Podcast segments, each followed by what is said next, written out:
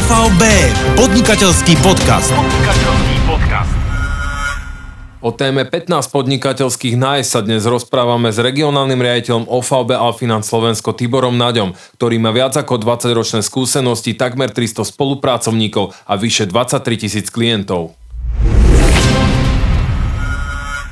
Dámy a páni, dobrý deň. E, rád vás vítam pri našom e, ďalšom podcaste, kde predstavujeme regionálnych riaditeľov OVB pod titulom mojich 15 eh, alebo 20 naj eh, vo VB. Dnes máme jedinečnú príležitosť a možnosť rozprávať sa s Tiborom Naďom, ktorý je úspešným regionálnym riaditeľom eh, vo VB. Takže Tibor, ahoj, dobrý deň. Ahoj. Poďme rovno na to. Keď sa povie o VB, čo je také naj, čo sa ti vybaví? Vybavia sa mi tri veci. Prvá vec, že ide o podnikateľskú príležitosť, o šancu, ktorú som aj ja dostal pred 20 rokmi. A tú šancu som využil a môžem dneska zodpovedne povedať, že mi zmenila život. Viete, ja verím tomu, že šancu môže dostať každý. Ale zároveň verím tomu, že nie každý bude úspešný.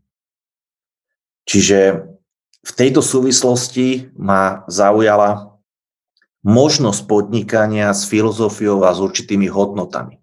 A to súvisí aj e, s druhou vecou, ktorá sa mi vybaví, a to je rentierstvo. Mať možnosť byť rentierom a poberať doživotnú rentu vo výške 102 500 eur a viac, bola vec, ktorá ma neuveriteľným spôsobom motivovala. Treba si uvedomiť, že na trhu práce nebudeme väčšine. A jedného dňa sa z nás stanú buď finančne slobodní a nezávislí ľudia, alebo len dôchodcovia. No a tretí moment, ktorý sa mi vybaví, OVB ako značka, ktorá má viac ako 50-ročnú históriu, ktorá je etablovaná na frankfurtskej burze, kde majiteľmi sú silné finančné korporáty. A ako spoločnosť nám vytvára zázemie a istoty v našej forme podnikania aj v ďalších 16 krajinách holdingu a v rámci 500 miliónového trhu v rámci Európskej únie. Čo je najdôležitejšie v podnikaní? Čo považuješ za takú najkľúčovejšiu vec, ktorú potrebuje v tom podnikaní človek zvládnuť? Musí mať dostatočnú seba dôveru, aby sa rozhodol ísť vlastnou cestou. To je mhm. absolútne kľúčová vlastnosť toho jedinca a musí pracovať dostatočne na svojom sebavedomí, pretože väčšina podnikaní je v súvislosti práca s ľuďmi, väčšina odvetví, alebo množstvo, povedzme si takto, a kľúčovým faktorom na ovplyvňovanie ľudí je sebavedomie. To je absolútne kľúčový faktor, takže aspoň ja to tak vnímam. No a samozrejme, dôležitý je samozrejme biznis plán a všetky veci, ktoré sú s tým spojené. O tom ako nepochybujem. Čo je najdôležitejšie v roli otca? Podľa mňa byť dobrou inšpiráciou pre to dieťa, a vychovať šťastného jedinca, ktorý bude mať tú schopnosť prispôsobiť sa dobe a okolnostiam. No a keď sa mi to podarí ako rodičovi, ako otcovi, tak môže byť na seba hrdý a šťastný.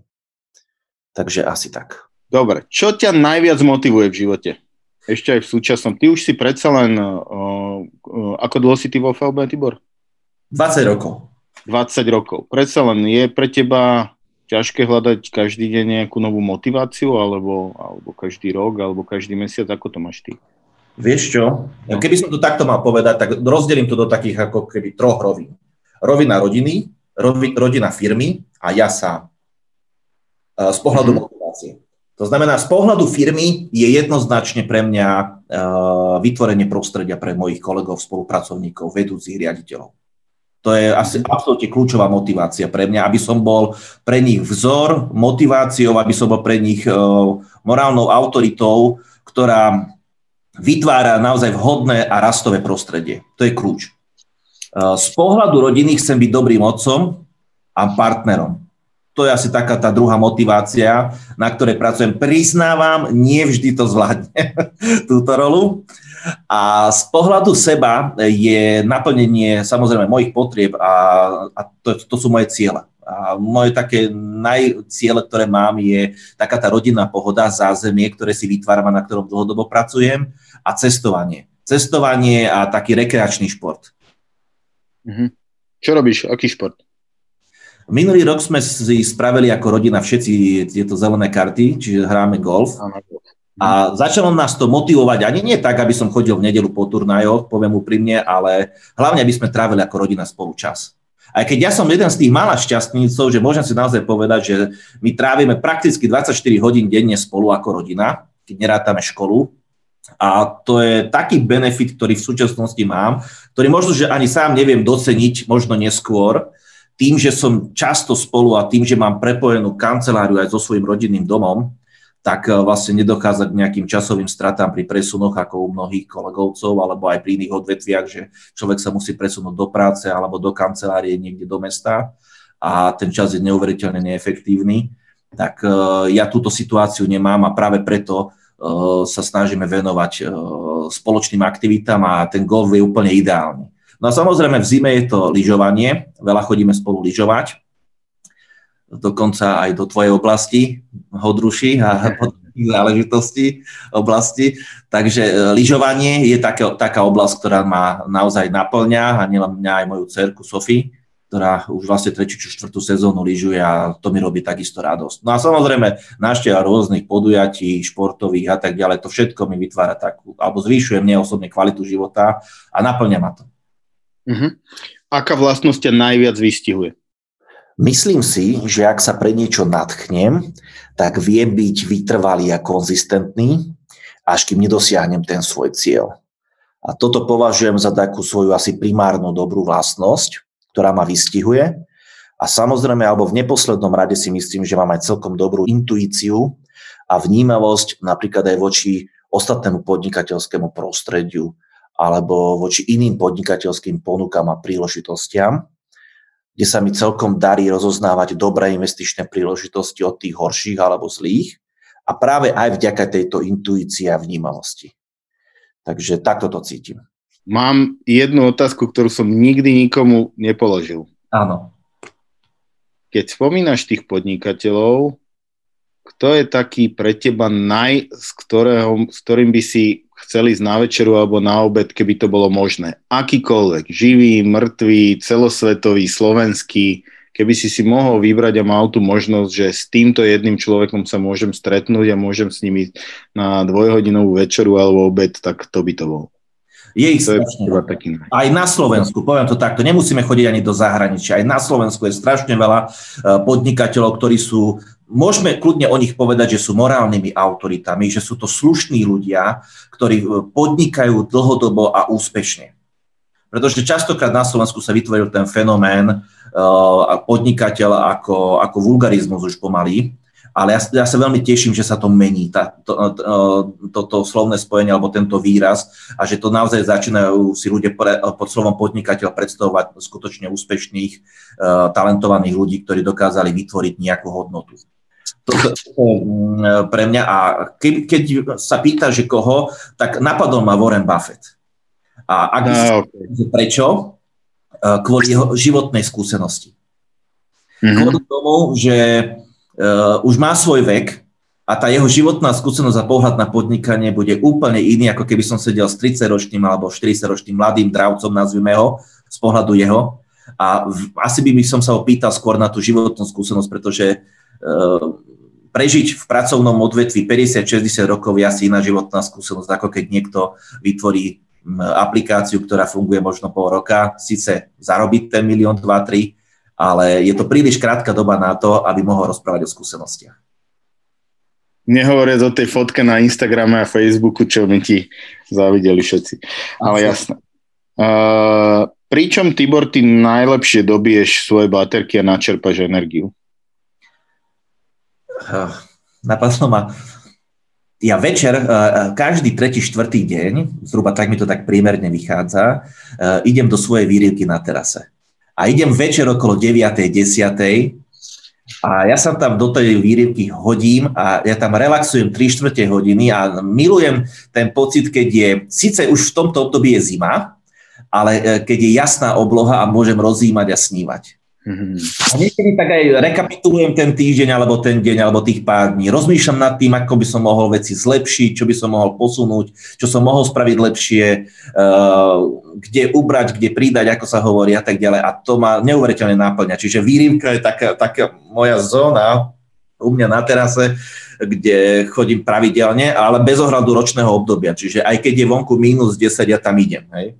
A to mám tak pripravené. Že toto je jedna vec, kde dobíjam baterky. Potom by som povedal ten šport rekreačne. Hej, to znamená, či už ten golf s rodinou, či už to lyžovanie, futbal, cestovanie. Cestovanie je obrovský relax, ktorý ma dobíja. Poviem to na rovinu. Ako, čiže to, ale to mm-hmm. myslím mnohých cestovanie, ale cestovanie aj s firmou, poviem to na rôznych incentívach alebo aj pracovné cesty, bez ohľadu na to, ako sú orientované tie pracovné cesty. Tibor, povedz mi, čo je najlepšia rada, akú si ty kedy dostal?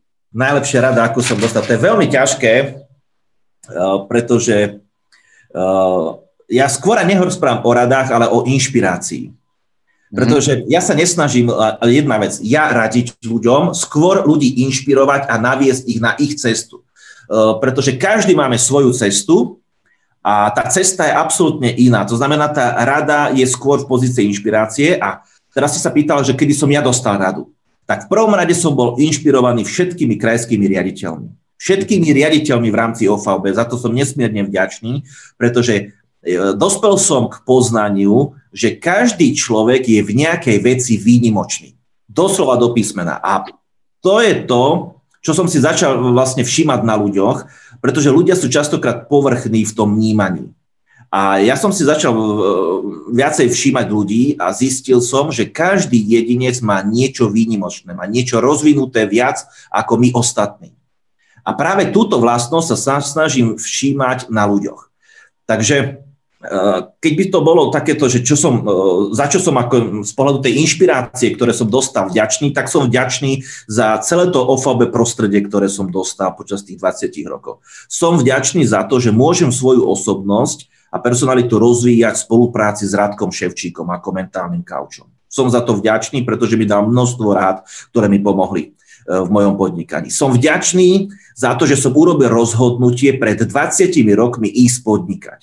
Ale to rozhodnutie skôr súvisí s mojou aj povahou, pretože ja som si nevedel naozaj predstaviť, aby som bol zamestnaný niekde vo firme, vo fabrike a tak ďalej. To absolútne nebola moja predstava.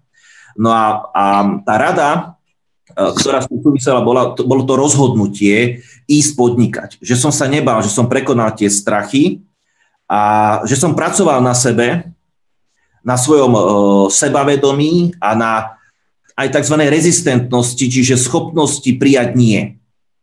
Lebo to je veľmi dôležité v tom podnikaní. No a uh, ďalšia rada, ktorú som neustále dostával od toho okolia ako takého, bola, bola mať ciele a hľadať cestu k, k ich naplneniu. A to bolo asi to najpodstatnejšie. Je najťažšie na podnikať? Alebo s čím si mal tým možno najväčší taký problém a ako si to prekonal? Musím to rozdeliť do fáz. To znamená, boli úplne iné problémy, ktoré keď človek začína podnikať, vôbec rozbieha akékoľvek podnikanie. Nemusíme sa baviť o podnikaní vo finančnom sprostredkovaní, ale o podnikaní ako takom, tak prekonáva úplne tie najzákladnejšie detské choroby, ktoré sú prírodzené a normálne. A u mňa to bolo to, čo som už spomenul, rezistentnosť na odmietnutie. Ja som sa veľmi ťažko vyrovnával s nie. A myslím mm. si, že množstvo ľudí s týmto má veľký problém, hlavne na začiatku v kariérach vo všeobecnosti. To znamená s odmietnutím ako takým. Čiže to bol, to bol, ako by som povedal, sval, ktorý som vôbec nemal rozvinutý vplyvom prostredia, z ktorého som vychádzal. Takže toto, je, toto bolo u mňa osobne veľmi náročné. A potom samozrejme neskôr, ako vznikala tá firma, to znamená, že sa vytvárala tá štruktúra, tak prichádzali ďalšie e, výzvy, môžeme ich nazvať také rôzne challenge, ktoré sa človek musí naučiť zvládnuť a to je schopnosť vedieť, e, viesť ľudí a riadiť ľudí. To bola tá druhá vec.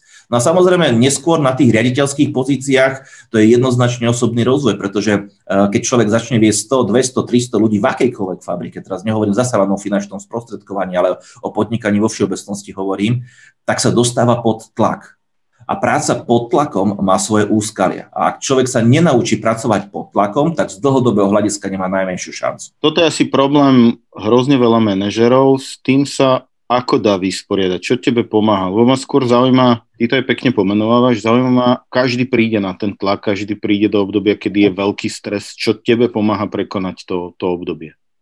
Jednoznačne osobný rozvoj. Tým, že uh, s Radkom Ševčíkom pracujem na veľmi špecifických uh, mentálnych cvikoch, ale aj fyziologických, pretože je dokázané, že keď sa človek dostane tlak, do tlaku, tak najprv reaguje telo a až potom mysel. A chlapci v Zarzenálu sú niekedy pod tlakom. To je normálna vec, lebo keď majiteľ im vypláca také peniaze, tak aj on je v určitom tlaku, však on ich si naspäť zarobiť tie peniaze, to je logické. Ale teraz sa vrátim naspäť. to znamená, že e, práca pod tlakom somatika, e, psychosomatické veci, ktoré sú, a to sú, to sú dokonca, e, je to dokázané, že telo ako také sa takisto rozvíja, má svoje IQ, jednotlivé časti tela. To znamená, majú, aby som sa zase nezamotal, tak to poviem tak, že tým, že najprv reaguje telo, a body language je v biznise nesmierne dôležitý, tak je nesmierne dôležité rozvíjať konkrétne cviky, ktorým sa dokáže človek naučiť reagovať aj na plácu pod tlakom. Pretože najprv reaguje telo a až potom mysel. Veľmi veľa ľudí si myslí, že stačí, keď si to dokáže v hlave nejakým spôsobom ospravedlniť tú situáciu a tak ďalej. Nie je to pravda. Uh, najdôležitejšie je body language pri ovplyvňovaní ľudí. Až chce niekto pracovať s ľuďmi, kľúčový je body language. Prosím ťa, ešte si veľa hovoril o tej motivácii a o tom, že keď máš e, vlastne, že ťažké je v nejakej fáze tvojho života, alebo respektíve bolo naučiť sa aj zvládať riadiť a motivovať veľké množstvo ľudí, keď ich je 200-300. Tu ti čo pomáha? Aká je taká najlepšia rada? Lebo nie na každého funguje nejaká, nie každý má v sebe tú vnútornú motiváciu, nie každý sa dokáže natchnúť a každý deň stať a ísť. Čo pomáha tebe, alebo čo je taká najlepšia rada, ktorú by si dal ľuďom práve pri tom riadení a motivovaní ďalších? No, ono to súvisí s tým, že ja som taký dosť analytický typ, to znamená, snažím sa mnohé veci si naplánovať a rozmýšľam nad dôsledkami svojho konania. Inými slovami povedané, e, práca pod tlakom nie je náročná, pokiaľ na sebe človek pracuje. Nie je to nič ťažké, čo by niekto nezvládol. Toto je nesmierne dôležité, aby som nerobil zasa z toho e, nejakú e, zložitú vec. Práca pod tlakom je prirodzená súčasť nášho žitia a bytia. Pod tlakom sme v rôznych formách a kedykoľvek počas dňa, len si to niekedy ani neuvedomujeme, že sme pod tlakom. Hej? či časovým tlakom. Môže byť, tlak môže mať rôzne podoby. Môže byť aj fyzický tlak, môže byť časový tlak, môže byť tlak mentálny, ktorý vyvíja na vás šéf, žiada od vás niečo, nemáte dostatok času a tak ďalej. A ja som to pochopil, že je to absolútny kľúč k tomu, až chcete mať veľkú firmu a obrovskú, musíte sa toto naučiť práca pod tlakom a hlavne reakcie, ktoré máte, pretože niekto môže vybuchnúť, nedokáže sa ovládať v určitých situáciách. A to sú všetko faktory, ktoré môžu negatívne vplývať na rozvoj štruktúry a firmy ako takej. A toto je nesmierne dôležité, naučiť sa vedieť ovládať. To je všetko, sú faktory, ktoré súvisia e, s prácou pod tlakom. Ty dokážeš, Preto, ty dokážeš motivovať hoci koho? Nemyslím si to, nemyslím si to. Dokáže motivovať väčšinou ľudí, ktorí sú na rovnakej vlnovej dĺžke, ako som ja sám. Mm-hmm. To je, to je taká, to je také moje poznanie.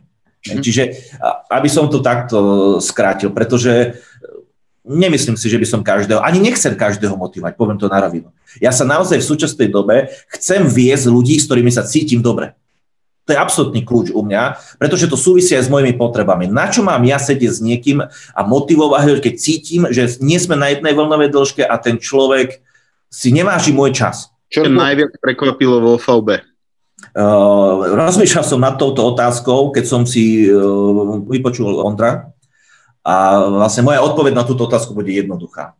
Pred 20 rokmi, keď som začínal, ma najviac prekvapil kariérny plán ako súčasť zmluvy o sprostredkovaní, pretože som sa nikdy vo svojom pracovnom živote dovtedy nestretol s jasne definovanou kariérou žiadnej, pracoval som v SROčke malej, e, ktorá skladala diskové polia e, na trhu, čiže v ITčkárskej firme pracoval som e, v Mochovciach určitú fázu, nejakú krátku dobu, ako vo veľkej fabrike teraz, keď to porovnám.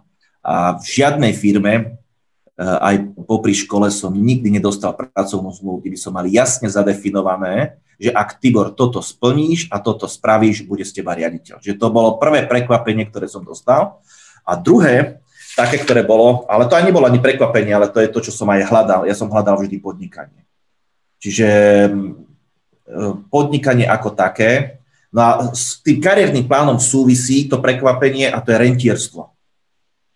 Málo mm. kto málo kto, kto nastúpi do zamestnania alebo aj začne podnikať, výsledkom jeho práce bude rentierstvo. Je to kľúčový faktor, ktorý ma motivuje dodnes. Byť rentierom, aj keď som už v nejakej forme rentier, ale v tom pravom slova zmysle je to absolútne kľúčový motivačný faktor pre moju ďalšiu prácu. 20 rokov si vo VB. Pamätáš si nejakého najklienta? Čo je pre teba taký najklient, najzaujímavejší, najlepší, najvýnimočnejší, niekto, kto ti zostal v hlave a, a prečo? Uh, nemám to takto definované, poviem úprimne, mm. Pretože klientov mám iba ako keby v dvoch množinách. Uh, klientov, s ktorými spolupracujem dlhodobo a sú z každého, dá sa povedať, že z každého klienta je môj kamarát. Mm-hmm. Vlastne ten vzťah prerástol do kamarátstva a potom e, mám druhú množinu klientov, kde sa naše cesty ako si prirodzene rozišli. Nie v zlom, ale jednoducho tá spolupráca ako si išla dostratená. Takže e, a vôbec som nikdy ani nemal zadefinované parametre z pohľadu napríklad bonity, ako si to mnohí myslia, že definícia klienta z pohľadu bonity, vôbec tak nekladiem tú otázku, pretože bonita bola pre mňa vždy taká sekundárna. Skôr u mňa bola kvalita tej spolupráce v zmysle dôvery, v zmysle systému práce, ktorý sa tam realizoval, v zmysle nastaveného finančného plánu a dlhodobej spolupráce. A keď mhm. som mal takéhoto klienta, alebo keď mám takýchto klientov, tak ma to naplná radosťou takáto spolupráca a mám z nej radosť. Tým, že každá situácia u klienta je jedinečná, tak tá variabilita je tam e, zabezpečená a to je ďalšia vec, ktorá ma naplňa. Tá variabilita z každého toho klienta z pohľadu jeho životnej situácie a z pohľadu toho, ako sa tie veci vyvíjajú u toho klienta. A hlavne ma teší to, a z toho mám asi najväčšiu radosť, keď po x rokoch tej spolupráce vidíme konkrétne výsledky. To znamená, že tá spolupráca nebola postavená na nejakom klasickom zabezpečení e, v zmysle poistenia nejakého úveru, ale že sme skutočne vybudovali ten kapitál a že ten klient cíti tú zmenu a cíti, že tá e, spolupráca s mojou osobou mu prináša benefity. Tibor, keď nemáš dobrý deň, čo ti najviac pomáha? Že fakt, čo sa ti nedarí, všetko ti padá od ruky, tak najviac ti pomôže čo, aby si to prekonal? Rituály. Denné. Á, máš rituály. Ty si poverčivý? Nie, ale teraz Nie? hovorím o osobnom rozvoji napríklad. Ranné rituály, to znamená naladiť sa na ten deň. Uh, rituál, napríklad rituál je moja džakuza. Nie. No. Väčšinou rituály pra, klasické pracovné, to znamená a väčšinou to zahltím prácou. To znamená, neúspech prekryjem potom inou aktivitou pracovnou, ktorá mi prinesie ten úspech. Toto je naj, najlepšie, najjednoduchší liek, ktorý mám. To znamená, v čase, keď sa mi nedarí, ešte viac sa zahryznem, zahryznem do tej práce a je prirodzene normálne, že nejaká činnosť človeku vyjde, aj počas dňa, aj počas týždňa a jednoducho to prekryjem, ten úspech s tým neúspechom. Uh-huh. Uh, je vzdelávanie dôležité? aj po 20 rokoch, alebo máš pocit, že už 99% eh, veci vieš? Vzdelávanie je kľúčový faktor ďalšieho rozvoja. Mm-hmm. Ďalší úspech neexistuje bez osobného rozvoja a bez vzdelávania. Neexistuje.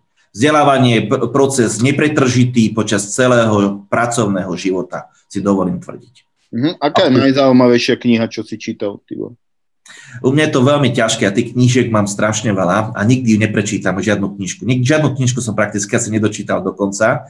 Vždy sú to len nejaké konkrétne state alebo odseky, ktoré si prečítam, ktoré mi v danom momente stačia a nemám ani potrebu to dokonca mnohé knižky dočítať.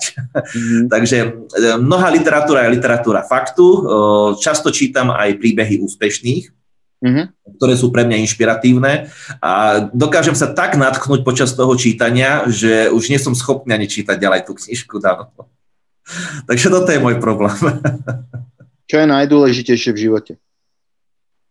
Byť šťastný a zdravý.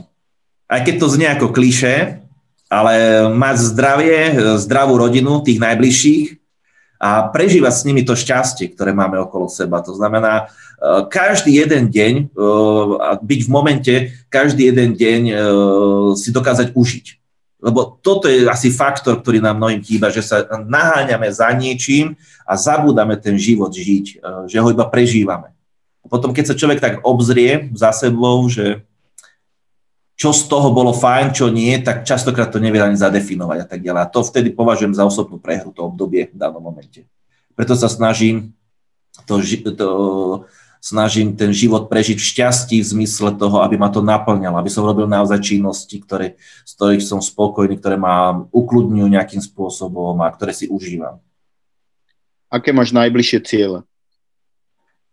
Tak ten cieľ je jednoznačný. Ako keby som to zase rozdelil do tých troch rovín, cieľ v zmysle pracovný je jednoznačný krajské riaditeľstvo vybudovať. To znamená vznik nových e, okresných riaditeľov, minimálne regionálnych nových riaditeľiek, ktoré mi vznikajú v mojej štruktúre, vznik nových obchodných okresných vedúcich, to znamená celkový posun ľudí v kariérach.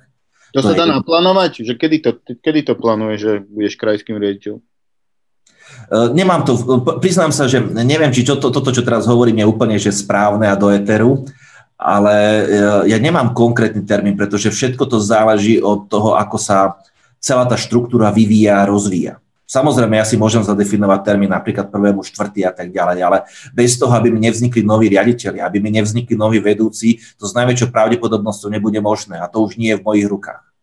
Znamená... to tak, že veľa ľudí hovorí, že keď si pomenuje presne ten cieľ, pomenuje si možno aj nejakú, nejakú, nejaký čas, kedy to vie, že veľa vie ako keby nielen vedome, ale aj podvedome vykonávať veľa aktivít, ktoré ťa násmerujú k tomu. Preto sa pýtam, že je pondelok 26. či to plánuješ piatok, alebo uh, o mesiac, alebo, alebo v pondelok takto, takto rok, že či ty to máš uh, v nejakom svojom smerovaní alebo v svojich cieľoch ako jednoznačne, že to je zadefinované. To znamená jednoznačne, že to je v mojich cieľoch, to vytvorenie krajského riaditeľstva, ale je to podmienené e, úspechom a rozvojom mojich ľudí a mojich spolupracovníkov. Mm-hmm. Preto podmienujem ten môj cieľ naplnením cieľov mojich ľudí najprv. Mm-hmm.